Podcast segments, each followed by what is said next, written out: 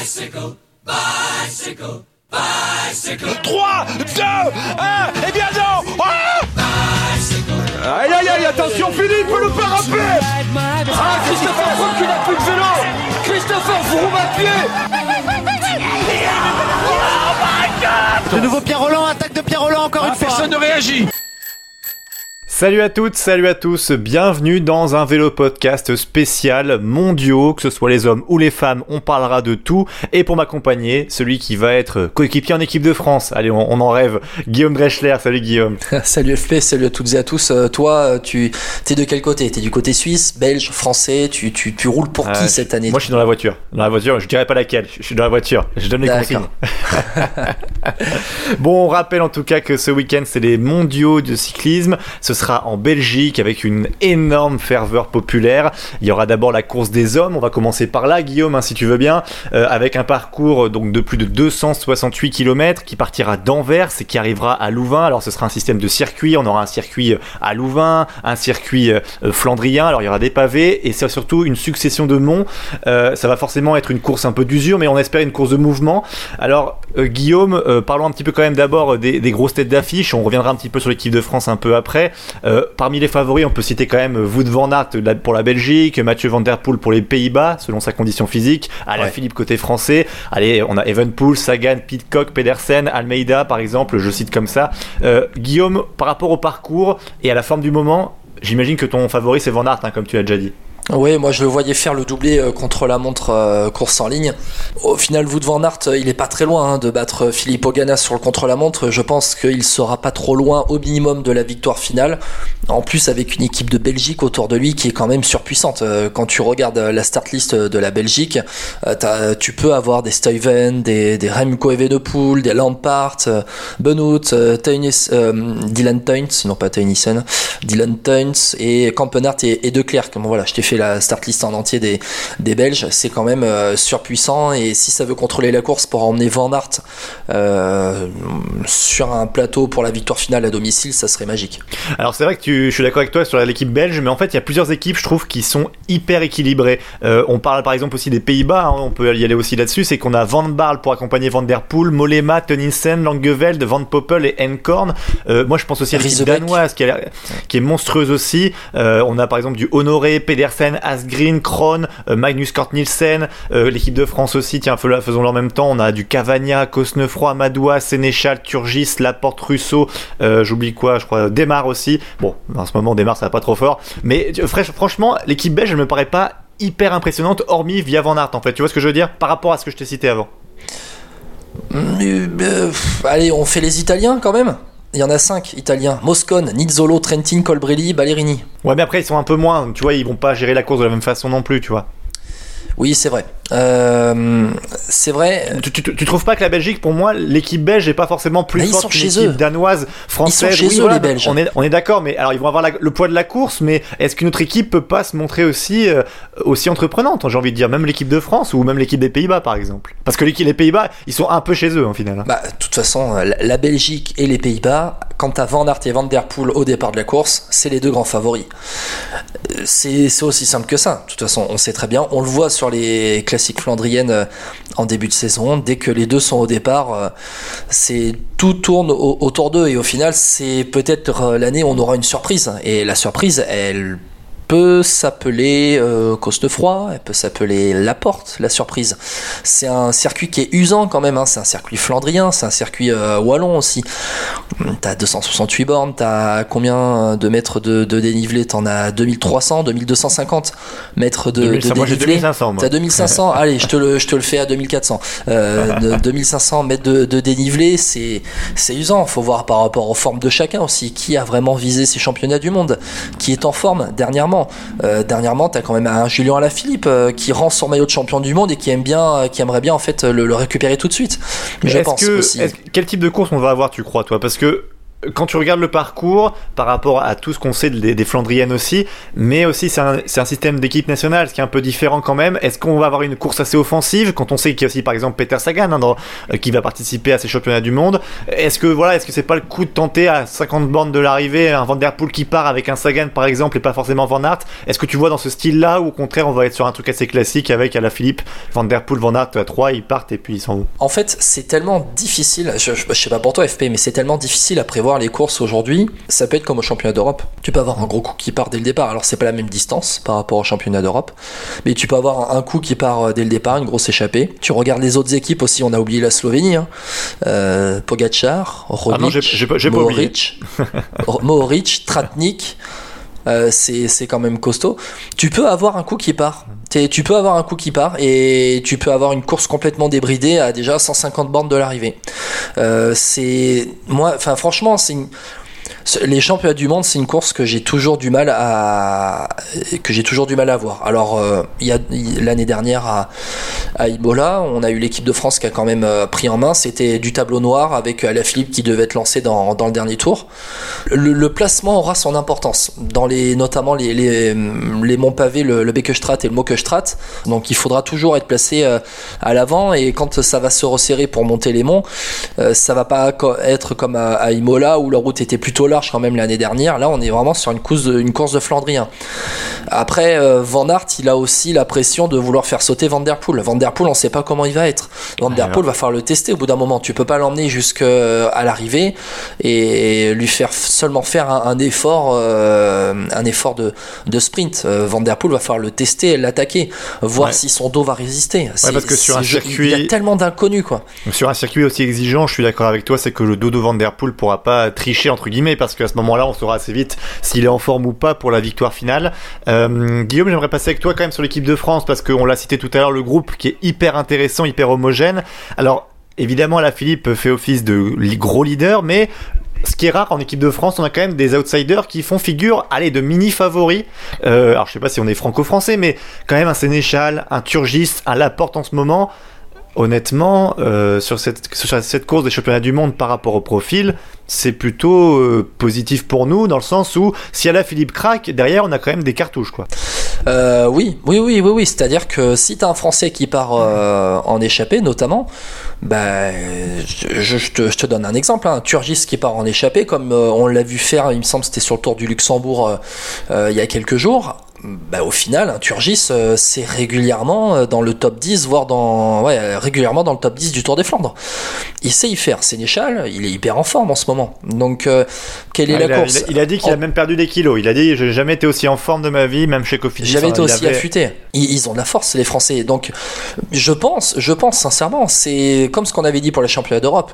Euh, on n'a pas le grandissime favori de la course. Julien Alaphilippe n'est pas le grandissime favori de la course. Ah, il s'appelle fait Wout van Aert il cette fait- année. Ouais, mais il fait partie des trois. Le problème, est-ce que tu crains pas que justement, on a un souci sur le côté Est-ce que si Alaphilippe décroche, on l'attend ou pas? Est-ce qu'un Sénéchal doit le ramener? Est-ce qu'un Laporte doit le ramener? Enfin, des Tu choses comme auras ça. un Moi, j'ai peur un tu auras peut-être un, un Cavagna, un Madouas qui va pouvoir entourer un coureur qui, qui décroche. Ouais, Ça, mais après, on sait oui, jamais. je- Arnaud Desmar, on sait jamais no- Ah non non, plus. ouais, non, non, je compte pas sur lui. Hein. Ah ben Arnaud Desmar, on, on sait jamais ce que ça, comment ça peut se passer. Oh, non, mais non. Oui, bon, ok. Sur ce sur, la, sur la forme euh, des derniers Moi, temps, oui. Là-dessus, j'ai j'ai pas compris quand euh, Vauclair dit je devais prendre Olivier Legac et je lui ai entre guillemets menti. Enfin voilà, c'est il a voilà, il a, il a pas pris pour finir. Il s'en est excusé, mais quand il prend Arnaud Desmar, par rapport au parcours qu'on a, moi je trouve ça incompréhensible. À la fin du moment et et par rapport à ses liens avec les pavés, enfin moi je comprends pas. euh, Desmar, il a jamais fait un gros résultat sur les pavés. Euh, Enfin en tant qu'équipier, tu prends le gars dix fois. Le gars, c'est un rouleur, c'est un bosseur. Merde, enfin, je ne fais pas une fixette sur Desmar, hein, mais c'est pas le moment de le prendre. Hein. Les mondiaux, c'est une récompense quand même par rapport à ta saison. Je sais pas ce que t'en penses. Bah, Et si Arnaud Desmar est pris euh, dans un rôle d'équipier Ouais, mais ouais, d'accord, mais équipier au bout de quoi? Regarde comment ça monte. Moi, je te dis, ah, ah, il va lâcher, à- il, il lâchera euh, au premier passage de Louvain.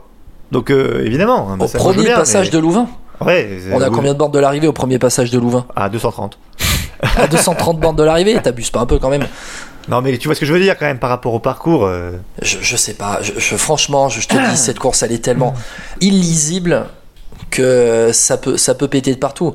Franchement, je sais pas quoi te dire, FP. Je, vas-y, dis-moi, je, parce que je, je vois, Ah bah, je, je ne vois pas un grandissime favori, mis à part un, un Van Aert. euh, T'as un Magnus Cort qui est arrivé dans une forme impressionnante aussi ces derniers temps, et peut-être qu'il va tirer son épingle du jeu. On sait jamais. Côté français, franchement, si tu vois ces derniers temps, c'est quoi? C'est Cosnefroy, Sénéchal, ça peut être Turgis, ça peut être Et Alaphilippe la porte. et un Laporte. Euh, Juste dans- dans les outsiders qu'on n'a pas cité quand même, parce qu'il n'y a pas que les Français dans la vie. Euh, on a côté suisse par exemple un Marc Hirschi qui semble bien revenir, Stéphane Kung aussi qui semble pas mal. Euh, côté anglais, il y a du Pitcock, Jake Stewart aussi. Ethan Hayter aussi, oui, effectivement, on en parlait dans le dernier vélo podcast. Pour ceux qui veulent l'écouter, on a fait un, un gros portrait là-dessus. Euh, alors, on a Alexandre Christophe aussi, côté des Norvégiens. C'est vrai qu'au niveau des outsiders aussi, on peut être surpris hein, sur ce parcours-là. Oui, on peut être surpris. Il y a un, ex- un Alexander Christophe, très sincèrement, sur un parcours comme ça, euh, il est pas, il est pas en méforme hein, ces derniers temps. hein. Il peut euh, vraiment ça tirer beaucoup, son Ça épingle. grimpe beaucoup. Hein. Ben, il aime les Flandriennes, Alexander Christophe. Il aime surtout les courses usantes. Je pense que ça peut péter à l'entrée du dernier euh, circuit flandrien. Je regarde au passage des 200 bornes. Je pense que là, ça peut commencer à péter avec les deux monts pavés qui vont être franchis une dernière fois, le, le et le Moskestrat. Il faut voir par rapport aux situations de course. Il faut voir par rapport à la météo. Est-ce qu'il va y avoir du vent? Comment va être le placement? Est-ce qu'il va y avoir une crevaison? Là, c'est une course flandrienne sans oreillette. Il y a tellement de données à prendre en compte que, franchement, celui qui me met aujourd'hui un billet pour un vainqueur, d'ailleurs, FP, je te demande, qui pour toi Ah. tu, tu vois vainqueur? Parce que là, franchement, tu peux rapporter gros. Quoi. Ouais, après, le problème, je suis d'accord avec toi, c'est que difficile de mettre forcément qu'un favori. Mais moi, si j'avais un top 3 pour cette course, moi, je l'imagine vraiment débridé. Euh, dans mon top 3, je mettrais. Ouais, pour moi, Van Aert, vraiment, il semble le plus fort pour l'instant. En deuxième position, j'ai envie de croire un petit Sénéchal, mais ça, c'est mon côté nordiste. Et pour le troisième, alors moi, ça serait ma grosse surprise. Bon, je mets troisième, c'est pour t'en parler aussi, c'est euh, l'espagnol Alex Aramburu. Ah, pas bête. Les Espagnols, on en a pas trop parlé au niveau de la Ouais, parce que c'est vrai que c'est pas un- une, c'est pas une équipe qui finalement euh, brille sur ce genre de parcours. Mais après, moi, Aramburu, vu- sur ce que j'ai vu faire, même sur la Vuelta, bon après, ça faut voir dans quelle forme il est, mais c'est un coureur, ce genre de profil, ça lui correspond totalement, et il se place vachement bien, il descend bien, euh, il sprinte bien aussi, donc euh, ça peut être la surprise. Après, voir, est-ce que ça va être un gros groupe qui va arriver euh, bah, sur la ligne d'arrivée, on verra. En tout cas, moi, j'imagine vraiment euh, 5-6 coureurs. Je vois pas vraiment un coureur qui va se détacher forcément dans ce, dans ce parcours-là. Ouais, ouais, je, je, je, vois, je vois ce que tu veux dire. Je vois ce que tu veux dire. Moi, si je te fais un podium, je mettrai dans le désordre, hein, parce que je, bah après, je vois Van Aert vainqueur, mais après le 2 et le 3 dans le désordre, euh, je te mets un, un Sonny Colbrelli quand même. Euh, ouais, c'est vrai. Ah oui, je l'oublie un peu. Oui, un. Sonny. Colbrelli qui est quand même dans une forme impressionnante. Ouais, après le côté français, tu, tu mets Sénéchal, mais si on enlève euh, notre côté français, euh, bah, comment ne pas mettre Van Der Poel? En fait le problème, c'est que Van Der Poel, Ouais, Van Der Poel, je pense qu'il a vraiment mal au dos. Euh, franchement, vu ses dernières sorties, alors faudrait vraiment, mais moi je. Après, ça nous montrerait que Van Der Poel est vraiment humain. Après, on sait que c'est un crack, un monstre, etc. Mais vu sa forme du moment, je serais. Mais est-ce qu'il a pas la clé de la course est-ce qu'il a pas la clé Ah, de la oui. course Parce qu'au final, si Van Der Poel lâche loin, les Belges vont être seuls à devoir contrôler la course. Et là, les Belges vont devoir être attaqués. Parce que les Belges vont dire, bah attendez, vous avez Van Der Poel dans votre équipe, c'est aussi à vous de contrôler cette course. Ouais, et puis les Belges, moi, là où j'ai un souci, c'est qu'à part Evenpool, et peut-être Stuyven hein, d'un sens, mais j'arrive pas trop à savoir qui est, est- est le parfait copilote pour euh, Van Aert. Euh, Lampard, Yves Lampard. Ah mais Lampard ça va pas suivre longtemps dans le sens ça- je sais pas si ça va suivre autant de temps si vraiment les gros attaquent très vite et très loin je sais pas si un par exemple même un Campenas un Declerc un Lampard un Benot ils tiennent la distance quoi. Tu vois ce que je veux dire? Yves Lampard, c'est quand même un top 5 du Tour des Flandres. euh, C'est. oui oui oui non mais attends euh, je dis pas ça mais ce que je veux dire c'est que vu que c'est une course débridée euh, si- enfin là on, on imagine une course débridée mais si t'es attaqué par Alaphilippe par des gars comme ça euh, Lampard il est quand même un cran en dessous de ses, coureurs donc tu vois est-ce qu'il va tenir? Ça je sais pas Bah, je sais pas. Après, il y en a un autre qu'on n'a pas cité. C'est du côté des Danois. C'est un certain Casper Asgreen. si si ouais, j'en ai parlé j'en j'en ai parlé tout à l'heure euh, brièvement hein. Oui, mais là, dans les, dans les vainqueurs au final, Casper Asgreen, qui a gagné le Tour des Flandres cette année en plus. euh, attention à lui, attention à lui. hein. Ils ont une sacrée équipe. Hein. Trois quarts des coureurs de la start list danois, ils peuvent faire quelque chose. Hein. Pedersen, Valgren, Honoré, Magnus Kort. Bon, c'est le résumé de tout ce qu'on vient de dire, euh, FP, c'est que euh, franchement, euh, Sénéchal va gagner. Sénéchal va gagner. Voilà. Et euh, on va le retrouver euh, à Paris-Roubaix, euh, vainqueur aussi. Ah bah ça, alors t'imagines le doublé. Alors là, franchement, la côte elle est à 1000. Allez, On allez, c'est bon, on le met, on le met. C'est la côte. Sénéchal, va- vainqueur de championnat du monde et vainqueur de Paris-Roubaix. Ce serait tellement beau. J'espère Ah. voir ça un jour quand même. hein, mais bon. Arrête de me faire pleurer. Bon, en tout cas, nous, on n'a pas fini avec les championnats du monde, puisqu'on va parler dans quelques instants des championnats du monde féminins. C'est avec Julien Després, évidemment, d'Actu Cyclisme Féminin. C'est un événement, c'est historique pour le sport français. 23 ans après Laurent Brochard, Julien Lafilippe, champion du monde Et de retour dans ce- le podcast spécial championnat du monde. Maintenant, on passe aux femmes. Évidemment, on accueille comme d'habitude le spécialiste du cyclisme féminin chez nous, c'est Julien Després. Salut Julien. Salut Julien. Salut FP, salut Guillaume. Bon, évidemment, on rappelle Actu Cyclisme féminin. Comment ça se passe en ce moment, euh, Julien? Je sais que tu as été voir à, à Bruges, sur place, comment ça se passait euh, ces championnats du monde. Reporter. Euh, on a quelques jours des- de la course en ligne déjà. Euh, comment tu sens un peu l'atmosphère là-bas, dis-nous? Alors, j'ai trouvé l'atmosphère assez festive, hein, comme d'habitude en Belgique, mais moins que sur les grosses courses. Bon, après, c'était en semaine, c'est différent. C'était puis Bruges, c'est assez feutré comme ville, hein, c'est très très bourgeois flamand. Mais l'ambiance était quand même assez bonne, alors notamment euh, au moment des Belges, même s'il n'y avait pas l'idole nationale, hein, Wout van Aert, euh, qui n'était pas aligné hier sur le chrono euh, relais mixte.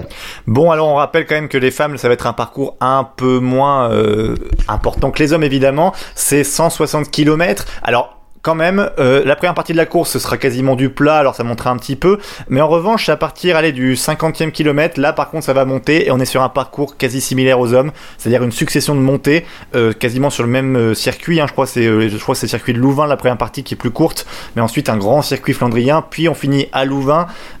Tout simplement, Julien, sur ce parcours un peu euh, typique flandrien, évidemment, on va retrouver les favorites habituelles euh, d'une Marianne Vos, euh, Van Vleuten, enfin ce genre de, de cyclistes-là. hein. Bon, on va, euh, effectivement, on va retrouver euh, les néerlandaises. hein, c'est l'épouvantail de tout championnat actuellement. Alors, euh, effectivement, on aura du Van Vleuten, on aura du Van der Breggen, du Vollering. Attention à Hélène Van Dijk. Ah, c'est ce que j'allais te dire. qui, a qui a l'air- qui est en super forme en ce moment. Euh, deuxième du championnat d'Europe du chrono. Championne du monde cette semaine. Vice-championne du monde du relais mixte hier. euh, où elle a fait pas mal de boulot, où elle a pas mal réduit l'écart des hommes notamment Déjà championne d'Europe en ligne. et championne d'Europe en ligne également. Ça peut être la, la, la- la fille à suivre au moins pour la fin de saison, euh, jusque Paris-Roubaix minimum. Et hormis les néerlandaises, t'as une favorite? Alors, euh, bah, moi j'ai une favorite qui est belge, hein, qui court à domicile quasiment, euh, Lotte Kopecky, qui passe les bosses, qui est pas mal en flandrienne, qui sur un sprint en petit comité peut aligner du monde. Je la mets sur le podium minimum. Mais Kopecky, euh, tu trouves pas que... Enfin, ah, ah, après c'est juste moi, mon regard de l'extérieur, mais elle est un peu décevante cette saison, non Quand même? Décevante, non, elle a gagné le Samin. Elle... Par rapport à l'an passé, je veux dire, tu vois, par rapport à ce qu'on attendait d'elle, tu vois ce que je Par rapport à l'an passé, il faut voir aussi qu'il y avait l'objectif Tokyo, où elle voulait une médaille. euh, donc elle avait beaucoup axé sa préparation là-dessus. Elle tombe à l'Omnium, elle tombe au Madison, ce qui lui a un peu gâché sa fin de saison. On a aussi l'équipe de France évidemment qui sera présente. Alors l'équipe de France euh, qui va être, alors même pas dans les outsiders, on va dire dans la peut-être les bonnes surprises. Euh, c'est un parcours qui correspond pas forcément aux qualités de l'équipe de France. On va pas se le cacher parce que on a Aude Bianic qui sera dans l'équipe de France, Audrey Cordorago, Eugénie Duval, Roxane Fournier, Juliette Labousse et Evita Music. Euh, Juliette Labousse qu'on a pu voir notamment aux Jeux Olympiques. Par rapport au parcours, qui est-ce que, enfin pour qui elles vont rouler tout simplement? Déjà, elles vont rouler pour finir dans le groupe de tête. Ce sera déjà pas mal. Euh, ah non, je pense que c'est un c'est bien ça. Ah non, euh, euh, j'annonce la couleur. Non, je pense que euh, alors Juliette peut marcher là-dessus. Hein. Euh, elle a bien marché sur l'Amstel, qui est un peu un parcours euh, mi-flandrien, mi-ardennais, et pourquoi pas une surprise Evita Music. Hein. Moi j'allais te Euh, dire ça. Les deux en fait, Juliette et Labousse et Evita Music, franchement c'est un parcours qui peut leur convenir. hein. C'est du, c'est des boss au punch, hein, donc c'est, euh, c'est dans leur corde. hein. Evita Music quand même qui aussi fait une saison alors plus que correcte mais Evita Music on attend quand même sa grosse perf euh, une fois alors cette saison l'an passé on attendait un peu ça c'est-à-dire la grosse course où elle bat des grosses coureuses Ce qu'on attend, mais bon, elle est encore jeune. Euh, de toute façon, le projet FDJ euh, Nouvelle-Aquitaine se base sur les jeunes hein, de plus en plus. hein. Elle devrait claquer sur un, sur un Liège, je pense. Guillaume toi tu vois quoi sur ce championnat du monde féminin? Bah autant on a dit euh, du côté des hommes qu'on voyait Van Aert, euh, qu'on voyait Van Aert quand même euh, contrôler un peu la course qu'on verrait ap- après avec Van Der Poel. Après je suis d'accord avec Julien. De toute, façon quand t'as les Pays-Bas au départ. T'as déjà pratiquement euh, trois des favorites euh, à la victoire finale. Donc euh, c'est à voir si elles vont réussir à, à s'entendre, ce qu'elles ont plutôt fait sur les championnats d'Europe. Et si ça continue comme sur les championnats d'Europe, je vois pas comment ça peut échapper à une néerlandaise sur les terres belges en plus. Euh, Julien, est-ce qu'il n'y a pas une surprise quand même euh, de- parmi les outsiders euh, euh, féminins Il y a, y y quoi? Est-ce qu'on peut croire peut-être alors Du pas côté du une échappée comme les Jeux Olympiques? Ouais, le Danemark par exemple, j'y pensais aussi. Ouais. Pourquoi pas une Cécilie Trup-Ludwig, qui aime bien aussi ce genre de parcours. hein. Il ne faut pas oublier qu'elle a fait 3 d'un Tour des Flandres. Du côté des États-Unis, attention à Corinne Rivera, qui est en forme en ce moment. Ah, et qui passe bien les boss. Ah, euh, elle, a, elle a fait deux ou trois top 10 d'un Tour des Flandres aussi. hein. Ah, c'est Ah, vrai. et puis aussi, Julien, on n'en a pas parlé, mais euh, toi, tu as une équipe un peu favorite. Bon, on va dire que tu as été un peu aidé parce que tu as parlé carrément avec elle, à Marta Cavalli, mais tu parlais de l'Italie euh, justement euh, avant ce podcast. Tu nous disais que l'Italie, tu les voyais bien faire une petite surprise, quoi. C'est vrai que l'Italie, sur le papier, elles ont une joli, équipe hein. qui ressemble à l'équipe de France homme, en fait. Dans... Bah, C'est un peu ça, je trouve. De côté, ils ont, elles ont des outsiders partout. Là, quand tu regardes, elles ont tous les domaines possibles. Ils ont Blongo Borghini qui sera la leader. Ils ont du Marta Cavalli qui peut être, euh, qui peut aller loin, longtemps et pourquoi pas aller faire une placette au sprint. Si d'aventure, on ne sait pas, hein, sur un genre de parcours comme ça, euh, ça arrive au sprint, ils ont Bastianelli, ils ont Balsamo qui est aussi Flandrio euh, sprinteuse. Donc pourquoi pas l'Italie aussi hein Ça peut, euh, ils ont vraiment de quoi faire partout. Tu t'attends à quel genre de course? Parce qu'on essayait de décrire ça avec Guillaume euh, précédemment. Alors, on avait un peu de mal à ça, que c'est compliqué d'anticiper un peu ce qui va se passer sur une course, mais vu le profil, est-ce que tu t'attends à beaucoup d'attaques? Au contraire, c'est vrai qu'il y a des courses féminines, on voit beaucoup d'attentisme. Alors déjà, la partie euh, envers le Louvain va être soporifique. Oui, je pense Ça aussi. oui. ouais, vu. Le profil, vu le profil, oui. ça, va, ça va être la course où, euh, bah, tout simplement, euh, il va y avoir les petites nations qui vont se montrer. hein. T'auras l'estonienne euh, Heidi Gerde Twisk qui sera échappée quoi. Ouais, c'est C'est un peu cet esprit-là hein, où euh, ça va être ça, ça va être euh, ou alors une Kisenhofer hein, qui nous refait le coup de Tokyo, pourquoi pas et, et pourquoi pas et, et pourquoi pas Hein, on sait jamais, hein, vu qu'il n'y a pas d'oreillette. Non, mais euh, après, je pense que ça va, ça va se décanter, je crois, dans le circuit, ce qu'ils appellent le circuit flandrien. hein. Ouais, oui, oui, à mi-course. Euh, qui est la deuxième partie du parcours, euh, où, euh, qui est en fait le parcours du euh, la Overrise classique, la course, la, Driven course exactement. Et euh, je pense que déjà sortie de ce de ce circuit-là, avant les deux derniers tours et demi, on va déjà avoir euh, de bonnes indications, je crois. En fait, tout simplement, ce parcours femme, bah, c'est un peu ce qu'on va voir chez les hommes. Parce que si tu regardes, à mon avis, chez les hommes, moi, ça va péter à l'entrée du, dernier parcours euh, flandrien. Et ben, chez les femmes, c'est là où ça va commencer à péter aussi. C'est, on sera dans les, euh, allez, 70, euh, 70 dernières bornes, 80 dernières bornes. Et c'est là que, c'est là que ça va, hum, ça va exploser de, partout. Moi, il y a une certaine Emma Jorgensen Dansgaard qui euh, va, pour moi, à mon avis, euh, être pas loin de, de la victoire finale. Euh, Quand on parlait des Danoises, c'est elle que je visais aussi. Va falloir faire attention. Alors, on parle de d'outsiders en permanence. Hein. On- les, les favorites, elles sont du côté des Pays-Bas. Juste, je- Julien, les Australiennes, tu les vois comment, toi? Parce que elles sont toujours quand même présentes hein, dans les dans le final Ah, d'un- mondial, mais Elles sont toujours présentes dans un championnat du monde. Sarah Roy qui est pas mal, Tiffany Cromwell qui peut aussi se défendre. Hein. Faut pas oublier qu'elle a gagné sur vol que chez les femmes. Ça peut être pas mal. Et Chloé King qui est aussi euh, pas mal en forme en ce moment. Elle fait, euh, elle gagne une étape autour de l'Ardèche. Elle fait 4 icebergs. Donc je pense qu'elle est pas mal aussi. euh, elle, elle est bien au point, je crois. Bon bah écoute, on va voir ça en tout cas pour le championnat du monde féminin euh, euh, ce samedi. C'est samedi, hein, je crois. C'est ça. hein? C'est samedi Ouais. après-midi. Ouais, ouais. Samedi après-midi dans ce cas. Et puis eh ben, nous, on se retrouvera évidemment pour parler de Paris-Roubaix féminin, mais la semaine prochaine, Julien, puisque je pense qu'on sera tous sur place en fait. Julien, tu seras sur place, je serai sur place, Guillaume aussi. On a l'impression qu'on pourrait mettre un dispositif spécial en place, mais bon, c'est On, On pourrait encore presque le- faire un live au milieu du vélodrome. c'est ça, ouais. ah ouais, mais malheureusement, Julien, on n'a pas encore le budget, donc euh, mais quand ça viendra, promis, on fera ça. hein. Inch'Allah, Tous sur ce Instagram, hein, au milieu du vélodrome. hein, tant pis. ça. Chacun sur un téléphone. Bon en tout cas, merci beaucoup Julien d'avoir été avec nous. Merci Julien. Avec plaisir. Et puis bah Guillaume, nous on va voir ça hein, pour les mondiaux. On espère évidemment euh, une médaille, voire deux médailles françaises. hein, pourquoi pas une belle surprise hein, chez les femmes comme chez les hommes. Puis aussi il y aura les courses euh, espoir, donc on va regarder avec euh, grande attention. Alors la semaine prochaine on fera un débrief total. hein, c'est pour ça qu'on n'a pas trop évoqué euh, le contre-la-montre, hein, Guillaume. Oui, oui, oui, on va faire le, le débrief euh, avec notamment ben, les adieux hein, de Tony Martin sur une médaille d'or. Bon voilà, c'est la belle histoire.